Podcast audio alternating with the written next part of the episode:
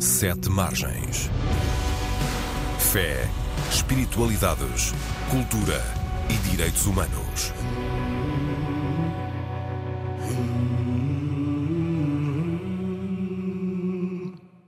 Olá, hora viva, bem-vindas e bem-vindos ao Sete Margens, o programa da Antena 1 sobre fé, espiritualidades, direitos humanos e cultura. O meu nome é António Marujo. Este continua a ser um espaço de debate, comentário e entrevista, sempre em parceria com o jornal digital Sete Margens, que pode ser lido e consultado em setemargens.com. Hoje vamos cantar. Tenho comigo João Andrade Nunes, maestro e diretor artístico do Ensemble e Coro São Tomás de Aquino, que é o coro residente na Igreja de São Tomás de Aquino, em Lisboa. Este grupo acaba de publicar o disco Ó Meu Menino, com músicas do tempo de Natal. Não estamos já cansados de música de Natal, João? Bom dia, António. Muito obrigado pelo este generoso convite e pela possibilidade de poder partilhar aqui algumas ideias e este trabalho com todos os que nos escutam. Eu diria que eu acho que nunca nos cansamos de ouvir e cantar o Natal. Em todo o caso, esta é uma proposta, creio que um pouco diferente daquele Natal que hum, entra pela nossa casa dentro, isto é, é um Natal um pouco diferente daquela concepção vitoriana do século XIX, que depois se espraiou para um Natal verdadeiramente mais comercial, digamos-lhe assim, um Natal de muitas luzes, um Natal de muita música pop também, eh, muito extrovertido, digamos assim, que ele também encontra o seu lugar, mas este é um Natal que vai à essência do nascimento no fundo é isso o Natal, não é? O nascimento de Cristo e, portanto, é um Natal verdadeiramente também nacional no sentido de uh, buscar as raízes na cultura portuguesa. É, uh, no dizer do professor Alfredo Teixeira, é um Natal que tem a mística do Sul. Uh, há de facto um Natal diferente dos países anglo-saxónicos e dos países do Sul da Europa.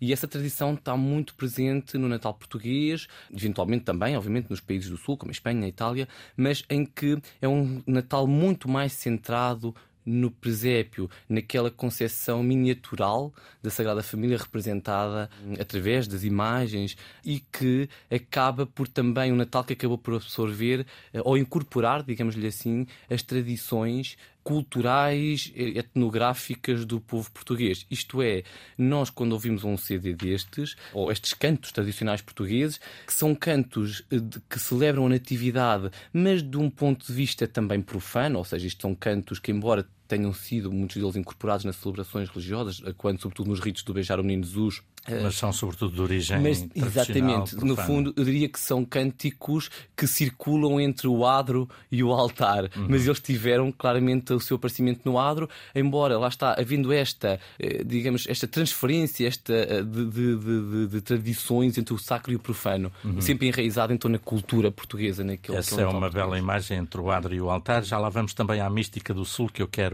aprofundar essa ideia do professor Alfredo Teixeira. O João Andrade Nunes, a quem agradeço desde já a presença aqui no programa. Como disse no início, é maestro e diretor artístico do Ensemble São Tomás de Aquino. Nasceu no Sabugal em 1990, estudou música em Belmonte, em Lisboa. Foi aluno de João Madureira, Domenico Ricci, Fernando Lapa, Jorge Constante Pereira e, além disso, fez o curso de Direito em Lisboa, sendo atualmente doutorando e docente na Faculdade de Direito de Lisboa. Eu perguntei sobre o cansaço relativo à música de Natal, porque na folha que acompanha uma espécie de póster, digamos assim, que acompanha o disco, o antropólogo e compositor Alfredo Teixeira, que aqui também já referimos, escreve o seguinte: visitar as diversas tradições musicais portuguesas, desenvolvidas no contexto das festas da Natividade Cristã, é descobrir um Natal vincadamente diferente daquele que vemos representado na cena mediática. Qual é então a diferença? O João já aflorou um bocadinho isso, mas a diferença entre o que está proposto neste disco e o que aparece nesta cena mediática, para usar esta expressão. Sim, pronto, retomando a ideia inicial, neste CD há esta concepção, eu diria, de um Natal muito mais introspectivo, muito mais calmo, um Natal verdadeiramente. Menos fiérico, menos histérico. Sim, menos assim. sim, no sentido de um Natal que busca a essência da duração no presépio. É um, é um Natal que se centra, aliás, nós quando olhamos, ou quando ouvimos, neste caso, todas estas faixas do CD, nós vemos que há um, uma dimensão, muito, desde, lá, desde logo, muito presente presente na concepção da Sagrada Família, do presépio, mas também numa concepção marcadamente eh, mariana, ou seja, há sempre uma presença muito grande da Virgem Maria neste, a Virgem Maria que embala, a Virgem Maria que canta completamente. Uhum, uhum. E isso nós não encontramos na cena mediática, porque na cena mediática nós encontramos o, o São Nicolau transformado uh, no, no, Pai Natal, uhum. encontramos um conjunto de músicas que falam de amor, falam de paz, eh, falam também desta mensagem que é o, que é o Natal uh,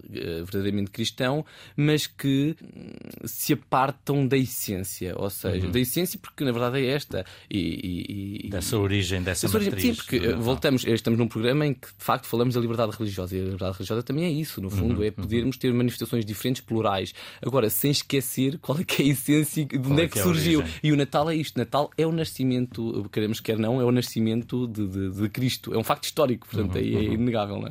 Aqui chegados, devo dizer que o disco recolhe peças de regiões como o Minho, Trás-os-Montes, Beiras, Ribatejo, Alentejo, Açores e Madeira. Está aqui quase o país todo. Comecei por dizer que hoje íamos cantar, obviamente não vou ser eu, mas vamos pôr o ensemble São Tomás Aquino a fazê-lo.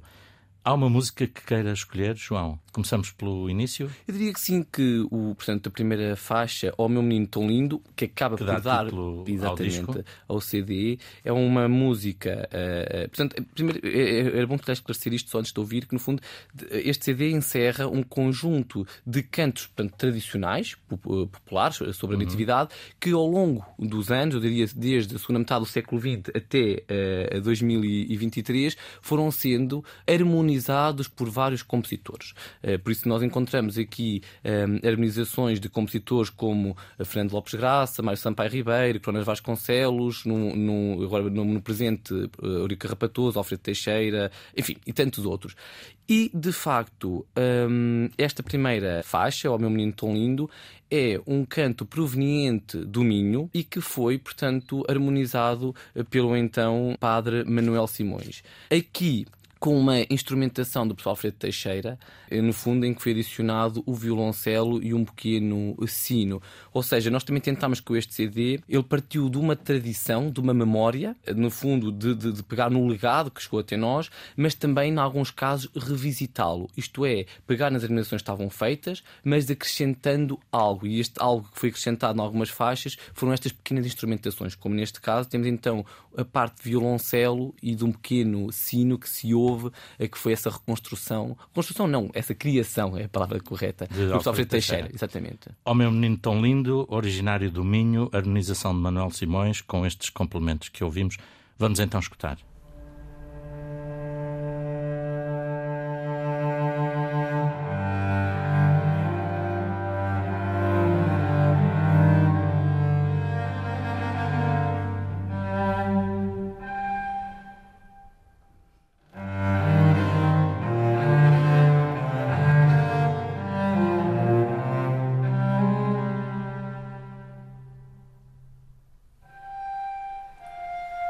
Oh.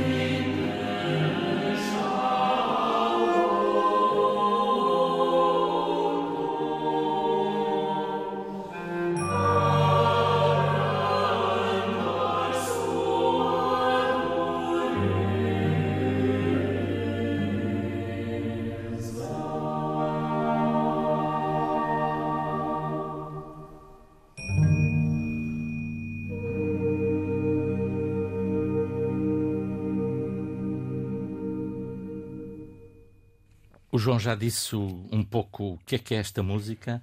Uh, ela traduz muito essa ideia da contemplação uh, que está presente neste disco também.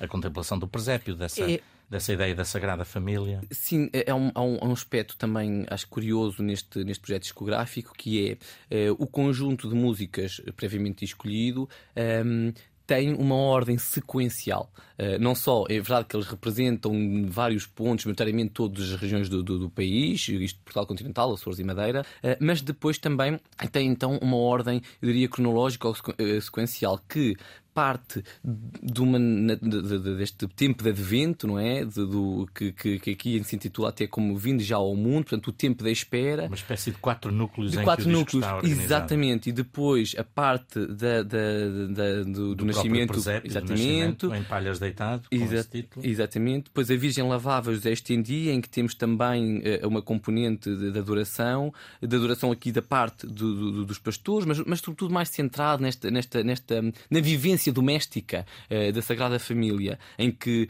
uh, é muito curioso porque diz a Virgem lavava e José estendia. Uhum. Não deixa de ser curioso que eh, um, a letra deste, de, de, que é uma, uma destas, destas, destes cantos, que reflete ou não reflete uma realidade histórica, porque nós uh, uh, não conseguimos imaginar, sobretudo uh, quando estes cantos são, são, são recolhidos e depois harmonizados, sobretudo na primeira metade do século XX, de um, um homem que estende a roupa enquanto a mulher a lava, não é? Ou de um José que embala ao menino. Portanto, é, é curioso que há aqui uma, uma tentativa, não é? De, de, de também igualar as tarefas, a partilha doméstica do, do, entre o homem a mulher. É, é curioso perceber isto. E depois temos uh, uma última parte que é o Vindo Todos Adorar, em que de facto se fala na adoração, na adoração dos, dos pastores dos, e dos, e reis magos. Exatamente. Os reis magos. O ensemble São Tomás de Aquino gravou um disco anterior, Vindos do Mar e da Montanha, assim o título, editado pela Paulos, que propunha sobretudo música para cantar na liturgia, na missa, uh, nas missas católicas, com propostas de renovação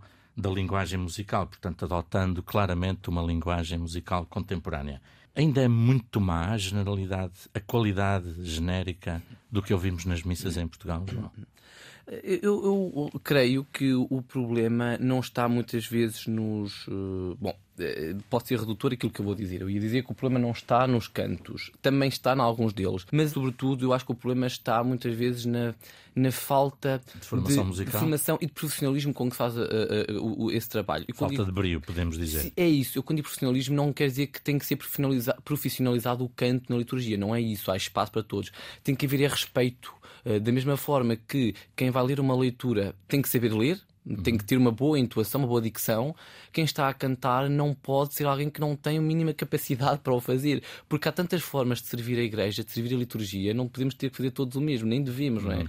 E portanto, muitas vezes acho que falta esse brilho um, de tornar a liturgia num espaço de beleza, uhum. em todos os níveis, não só no, no, nível musical. Mas a música acaba por ser sempre algo um pouco acessório, em que uh, muitas vezes cai no desenrasca, uhum. desde que haja alguém a cantar, uh, bem ou mal, enfim. Uh, mas eu lembro-me que, que, que, o Padre Nélio, enquanto era parco da, da de Tomás de Aquino, tinha uma expressão muito. Nélio Pita. Nélio Pita, exatamente. Uhum. Tinha uma expressão muito engraçada que ele dizia: mais vale uma missa em que não há canto do que uma missa mal cantada. Mal e, e, ele tem toda a razão nisto, porque um, uma, viver o, a liturgia e, sobretudo, para quem, eh, eu imagino alguém que nunca foi a uma liturgia, convidamos um amigo e, e, e que vai uh, assistir a essa liturgia e ter uma experiência de, de, desse ponto de vista tão negativa eu acho que isso pode transformar para bem ou para mal. Uhum. e portanto, eu acho que na ausência, ou seja, na ausência de qualidade, mais vale não termos do que fazer qualquer coisa. Uhum. O qualquer coisa nunca é bom. Remediar. Sim. Nesta, neste disco, tal como na experiência do laboratório, eh, assim chamado, que os jesuítas organizaram em 2019, propõem também uma aproximação mais consistente a uma linguagem musical e litúrgica uh, contemporânea. Neste, falo desse disco Sim, Vimos do Mar e da Montanha. O João também já musicou e harmonizou vários uh, textos litúrgicos, muitos textos litúrgicos. Tem partituras, partituras suas em várias publicações. Uh, estão referidas, por exemplo, no site do Ensemble. Pergunto, João, aliás, falava agora da beleza. Como é que se concilia essa beleza de que estava a falar com a facilidade de as músicas serem cantadas por uma Assembleia? Porque, por vezes, a música contemporânea também é exigente, é mais difícil. Sim. Uh, eu acho que isso é, é, um desafio para os novos compositores. Bom, uh, há desde logo o, aqui, eu, eu, tenho falado muitas vezes nisto, é preciso desmistificar um bocadinho o que é que era o canto uh, litúrgico, o canto ritual no passado. Porque muitas vezes nós entendemos que, bom, no passado é que era bom, no século XVIII, século XVII, século XV, é que as missas eram, eram, eram, eram bonitas, trabalhadas do ponto de vista litúrgico. Não era tanto assim, eram em dois ou três sítios como acontece hoje, eram nas grandes catedrais, porque não vamos achar que no interior de dos vários reinos ou dos vários estados havia qualidade musical. E nós sabemos isso por relatos históricos que nos chegam.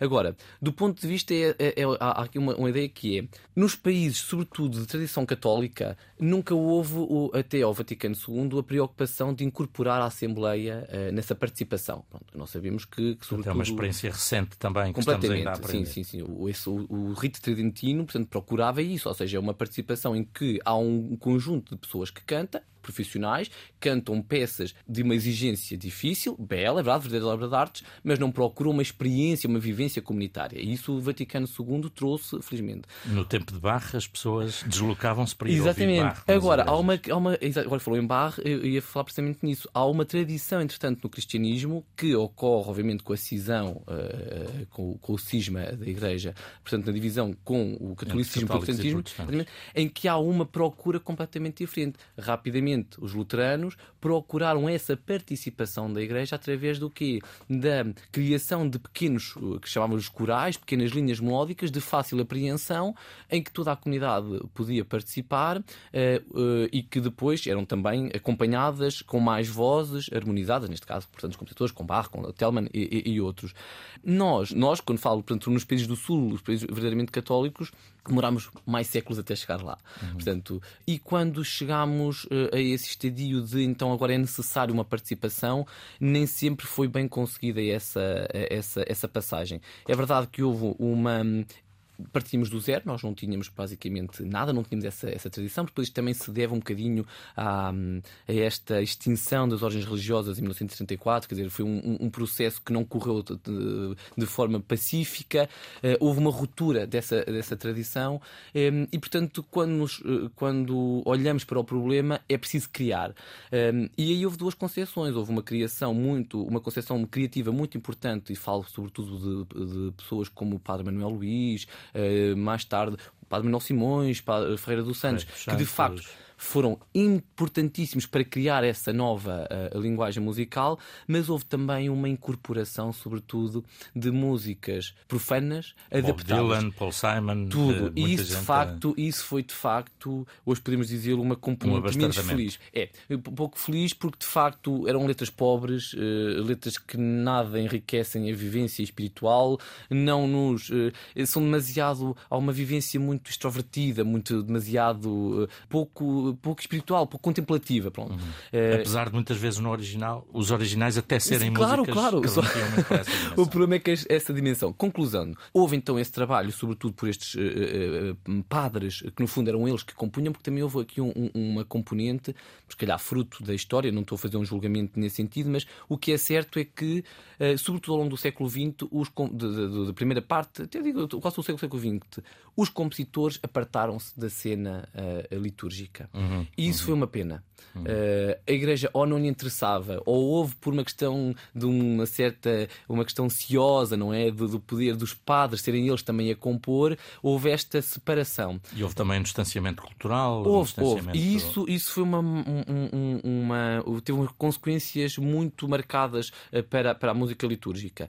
É curioso que, felizmente, uh, uh, nos dias que correm, temos já esta aproximação e vemos compositores consagrados que fazem que não, portanto, seculares, não uhum. que não sejam uh, uh, uh, padres, a compor já para a liturgia. E o que vemos hoje em dia, sobretudo, eu falo da minha geração, é um conjunto de pessoas que têm formação em música, que estudaram e que têm estado a lutar por uma renovação. Porque a verdade é que esses cantos que nós falávamos, como o Padre Manuel Luís, Ferreira dos Santos, têm muitos deles 50, 60, 70 anos. E, portanto, têm uma linguagem datada também. É, não quer dizer que não possam ser utilizados. Podem e devem. Eu uhum. acho que nós devemos partir sempre sempre do passado para construir o futuro. Agora, muitas vezes o que é que podemos fazer? Enriquecê-los com outras reharmonizações e, sobretudo, eh, eu falo muito isso também com, com o professor Alfredo Teixeira, aliás, digo o contrário, tenho aprendido muito com ele. Há um outro problema também no caso português que foi a de ausência ou de uma pouca, pouco cuidado na teopoesia. Isto é, um, mesmo esses cânticos que eram uh, uh, um, compostos uh, por, por, nesta, nesta época, no, do século XX, um, partiam de textos, uh, eminentemente do missal romano, uh, que hoje em dia nós olhamos muitas vezes para aquelas letras e é difícil nós retirarmos de lá. Um, alguma, no fundo, uma mensagem que seja fácil de concretizar no uhum, dia a dia. Uhum, uhum. Há um certo grau de beleza que, que, a poesia contém e que não está nesses, nesses textos. E, e possivelmente. É preciso recuperar essa é, relação. E, e, houve, de facto, houve tentativas, uh, uh, no, no, como por exemplo a, a, a Sofia de Melbreiner escreveu algum desses textos, mas não houve essa abertura também de eles serem incorporados. É verdade que o Frei Augusto Mourão, uh, hoje temos já vários textos, e isso deve-se muito ao trabalho do professor Alfredo Teixeira, que tem. Que tem, tem musicado muito, de José Augusto Mourão. Um de Tolentino Mendonça uhum. e de tantos outros poetas que começa a haver também esse, esse cuidado e que de facto acho que esses textos respiram uma, uma beleza diferente uhum. e que me, o curioso é, e eu isso muitas vezes uh, falo disto porque ouço dizer esse, tenho esse feedback não é, de, de, das pessoas que é Muitas vezes são textos que não são de fácil apreensão, mas que de qualquer forma modificam, mexem, tocam na pessoa que está a, a ouvir. Enquanto uhum. que muitos dos outros textos, verdadeiramente, digamos assim, consagrados, as fórmulas uh, do missal romano, são-nos inócuas, porque no fundo é como que nós já assimilámos tanto aquilo, não é? Que, que debitamos apenas esse texto e já não diz nada. E, portanto, já tu acho, grande é, referência. E portanto acho que é preciso, estamos numa, num, num tempo que é preciso hum, agitar, agitar um bocadinho as águas. Agora, hum. agitá-las num sentido de buscar essa beleza, não de agitar só para ter turbulência, não é? Hum. Vamos regressar ao disco e precisamente a um dos temas que, na minha perspectiva, agita essa beleza, que é a vossa. É difícil escolher este disco ao meu menino. as melhores interpretações, porque são todas genericamente muito boas, mas esta é seguramente uma das melhores. Eu proponho ouvirmos o Natal de Elvas, que é uma música uh, muito conhecida, mas aqui interpretada por vocês de uma forma que de facto me parece muito, muito bonita. O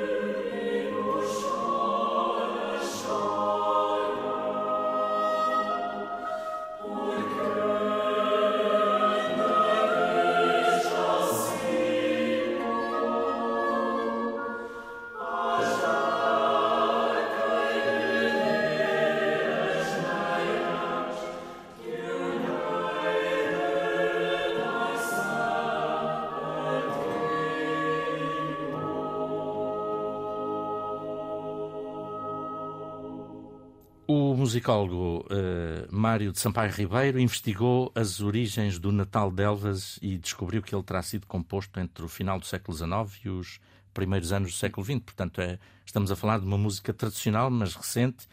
Não sabemos, portanto, quem a compôs. Ela depois foi harmonizada por ele. Aliás, é essa harmonização que, que vocês utilizam, o ensemble utiliza neste disco. Um tema, portanto, que podemos dizer que tem uma origem modesta, quase como um filho enjeitado, Sim, uh, mas que acaba por se tornar uma música muito conhecida. Ela tem, inclusivamente, já uma versão em inglês, uh, segundo creio. Há uma característica das músicas de Natal em Portugal, João? Uma ou mais, porventura? Como é que caracterizaria as músicas de Natal uh, portuguesas? Eu acho que retoma a ideia inicial. Uh, um, é curioso que, que um, quando, quando gravámos este CD, quando estávamos a gravá-lo, aliás, uma das cantoras do ensemble diz assim: Ai, este, este CD, o Natal português é um Natal muito triste. Uh, uh, ou então, pelo menos, faltam aqui as, as, os cantos de Natal mais alegres. Eu acho que isso é um traço distintivo do Natal.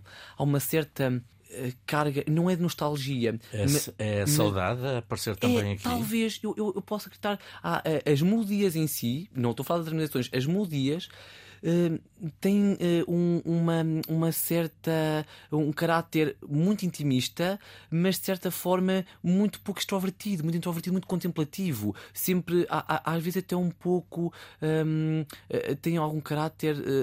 Um, como é que eu lhe chamar? Um, de alguém que está. Uh, bom, não, não, não quer. Esta, não esta, é triste. Não é, é, é, que não é triste. Meditativo, é, contemplativo. É, é contemplativo. Mas, no fundo, falando de uma linguagem musical, talvez facilite muitas delas estão escritas naquilo que nós dizemos num tom menor. Um, e, e, isso reflete, talvez, ou, ou tem na sua, na, na, sua origem, talvez um pouco esta, esta noção de. E o tom menor é o tom mais nostálgico. Mais nostálgico, mais... esta nostalgia desta concepção mais meditativo. mais meditativo. Uhum. Uh, e, e, e, não deixa de ser curioso que isto atravessa. Ou seja, nós não temos assim tantas músicas portuguesas, vemos aqui neste, nestas 21 faixas, de, são, são poucas aquelas que faz, de facto são muito festivas, muito, muito uhum. alegres, passando assim uma, simplificando, a maior parte delas são, são muito de alguém, de um olhar para o presépio, alguém que está a olhar para o presépio mesmo e que está a contemplar, uhum.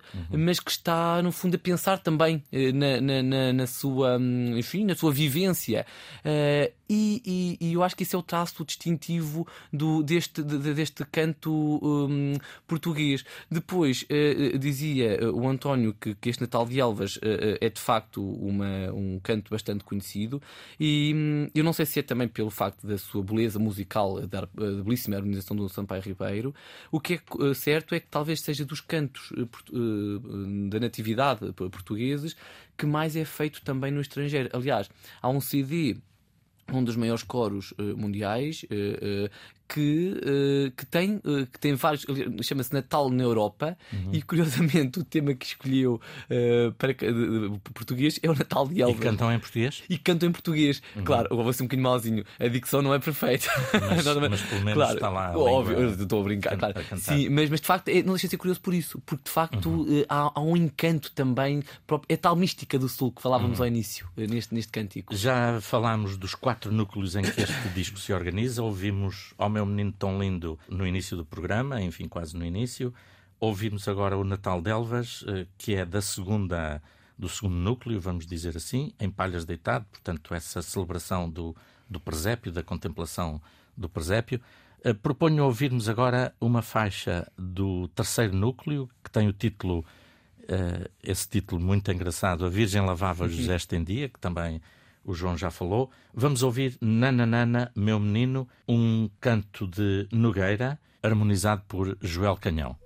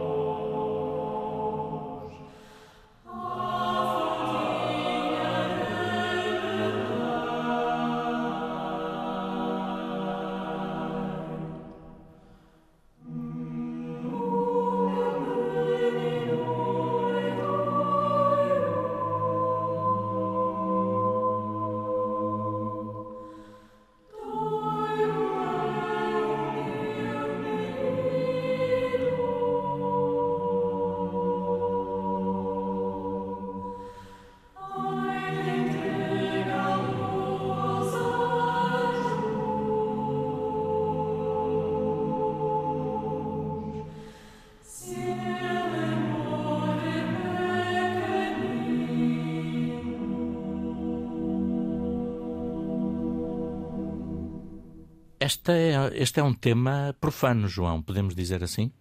É, uh, ele é um verdadeiro, uma verdadeira canção de embalar. Eh, que não tem uh, uma conexão direta com, com a Sagrada Família, com o Natal, mas sendo um canto embalar, encontra perfeito acolhimento aqui neste, neste CD, sobretudo nesta, nesta, neste terceiro ponto que, que nos fala precisamente desta vivência do dia a dia em que Nossa Senhora embala o menino, que lava a roupa e lá está aí que José estende essa mesma roupa. Um, o, o, nós, quando, quando escolhemos este, este cântico, tradicional português, fizemos sobretudo tendo em vista o seguinte: eh, a sua singularidade ou a sua peculiaridade um, da letra refletir um, a, a, sociedade portuguesa, um, sobretudo volto à primeira metade do século XX e sobretudo também eh, eh, ainda na segunda metade, sobretudo 50 e 60, que é o quê?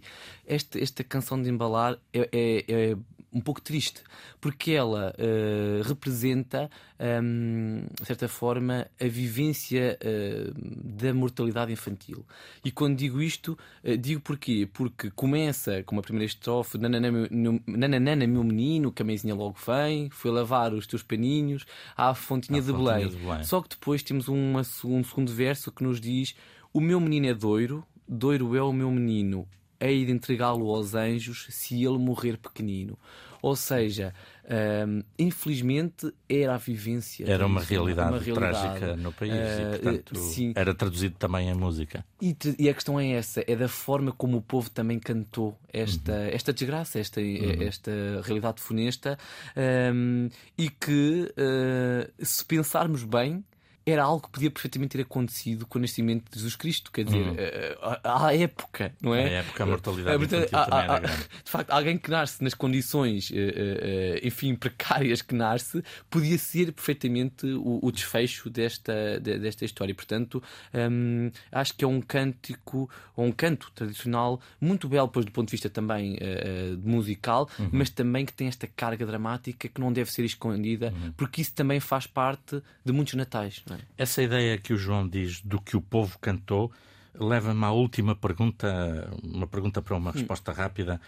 Um, há pouco tempo, no Sete Margens, nós publicámos uma longa entrevista ao padre António Cartageno, uh, que trabalha no Alentejo, apesar de ser de origem ao norte. Uh, também andou precisamente pelo Alentejo a recolher músicas da tradição oral que corriam o risco de se perder. E uma das coisas que ele dizia na entrevista era que temos o dever de recuperar e de voltar a dar valor a coisas que estavam perdidas e abandonadas. Aliás, ele gravou também um disco com, com cantos de Natal. Essa ideia de voltar a dar valor a coisas que estavam perdidas e abandonadas, João, também esteve presente na gravação deste disco, na escolha das músicas? Sim, sem dúvida. Ou seja, nós, eu diria que este CD tem várias dimensões. Tem uma dimensão hum, desde logo que é que ela também temos algum afeto, bastante ligação com ela, que é a dimensão espiritual, obviamente. Depois, uma dimensão uh, cultural, de promover a cultura portuguesa, mas também uma terceira dimensão que se liga com esta, que é patrimonial. Ou seja, este CD procurou. Uh, patrimonializar uh, o canto, estes cantos tradicionais portugueses. Porquê? Porque eu costumo dizer, eu ainda tive a sorte de ter uma avó, avós que cantavam em casa enquanto preparavam as filhoses uh, ou o arroz doce para a ceia de Natal, que ouvia muitos destes cantos, mas eu receio que uh, hoje em dia, ou daqui a 20 ou 30 anos, já não há muitos avós capaz, uh, capazes de cantar estes, estes cantos e eles vão se perder. Ou seja, portanto, ou, ou tendencialmente eu diria portanto, que é um trabalho importante é um trabalho importante guardar de guardar. É porque muitas das músicas que aqui estão também não estavam ainda gravadas. Algumas uhum. delas estavam, as mais conhecidas, mas outras não estavam. Uh, Sim, e, portanto, aqui temas que não são muito conhecidos. Muito e nós procurámos isso, ou seja, quando fizemos a recolha também, com o Alfredo Teixeira, foi, um, no fundo, procurar trazer alguns cantos conhecidos, mas também dar voz àqueles menos conhecidos, precisamente para assegurar que no futuro eles não se vão perder. Pelo menos está aqui este trabalho de recolha. E já lá vamos a um outro que talvez seja desses menos sim, conhecidos. Sim, sim, sim. Um, duas informações: este disco está disponível para já penso eu, através, apenas através do endereço eletrónico ensemblesta.gmail.com. É isso, João? Sim, sim, ele pode ser ele... Eh, sim, encontrado ou na paróquia, adquirido na paróquia São Tomás de Aquino, em Lisboa, em Lisboa. quem quiser presencial. Quem não vive em Lisboa, nós facilmente, uh, portanto, enviamos Enviam por correio, correio, um e-mail para o nosso endereço e nós uh, enviamos. E ele vai ter uma apresentação ao vivo, certo? Sim, agora no dia 23 de dezembro, na Igreja de São Tomás, Tomás da Aquino, nós fazemos sempre o nosso tradicional concerto de Natal, que é mais que um concerto, no fundo é um concerto com uma vivência também espiritual do Natal, e nesse mesmo concerto nós falaremos também um pouco do CD. Aliás, uma parte das músicas apresentadas nesse concerto serão músicas que estão, que estão no CD uhum. e ele estará também disponível para aquisição no, no final desse Dia 23, a que horas? Às 21 horas. Às 21 na Igreja Entrada São aqui em Lisboa. 30 segundos, João, para lhe pedir. Nós temos pedido que os nossos convidados comentem umas das, uma notícia dos últimos dias no Sete Margens. Esta semana falámos do aumento da procura de armamento, da liberdade religiosa no mundo, da Cimeira do Clima no Dubai, dos abusos sexuais na Igreja por causa do relatório do Grupo Vita. Uh, escolheu uma notícia, um texto? Sim, olha, um, um, dos textos que me chamou a atenção foi precisamente, e depois tive a feliz coincidência de perceber que, que o António tinha também uma ligação especial com esta notícia, que tem que ver com, com a exposição que está no, no, no Parlamento, uh, Os Caminhos da Liberdade Religiosa em Portugal. No fundo, que nos fala da liberdade religiosa. Num tempo em que nos preparamos para festejar os 50 anos da democracia e que, no fundo, a palavra-chave é liberdade, o conceito de liberdade religiosa é eh, tão só o sinónimo de uma verdadeira maturidade dessa, de um Estado verdadeiramente democrático é uma liberdade que ainda está em construção, que vai estar sempre em construção. Uh, é verdade que esta lei de 2001 da liberdade religiosa é já uma lei que reflete uma grande maturidade, ehm, sobretudo na concepção da pluralidade e na, uh, nesta, ehm, neste papel igualitário não é? de dar a todas as, as, as, todas as religiões, e portanto eu acho que ehm, é importante o poder político falar do assunto e promover esse, esse diálogo e, essa, e, no fundo, os vários marcos, o caminho, o caminho que, que, que essa liberdade religiosa enfrentou ao longo da história de Portugal. Uhum. A exposição está no Parlamento, pode ser vista até 28 de fevereiro. E o João tem uma sugestão cultural para nos fazer?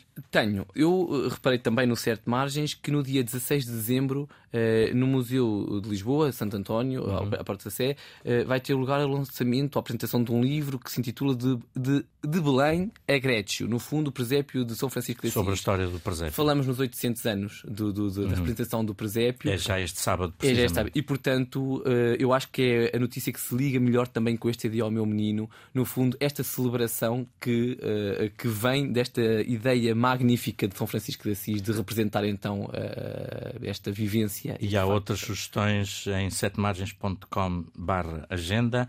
Para a despedida, o último tema do disco, Reis, vem da Ilha do Faial, foi harmonizado por João Fonseca e Costa. Tum, tum, tum,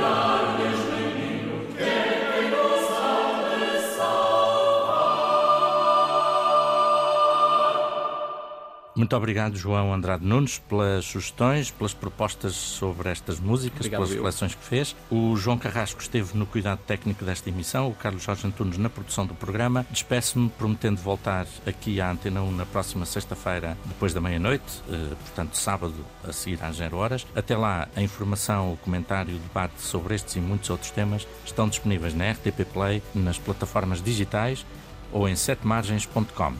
Até breve.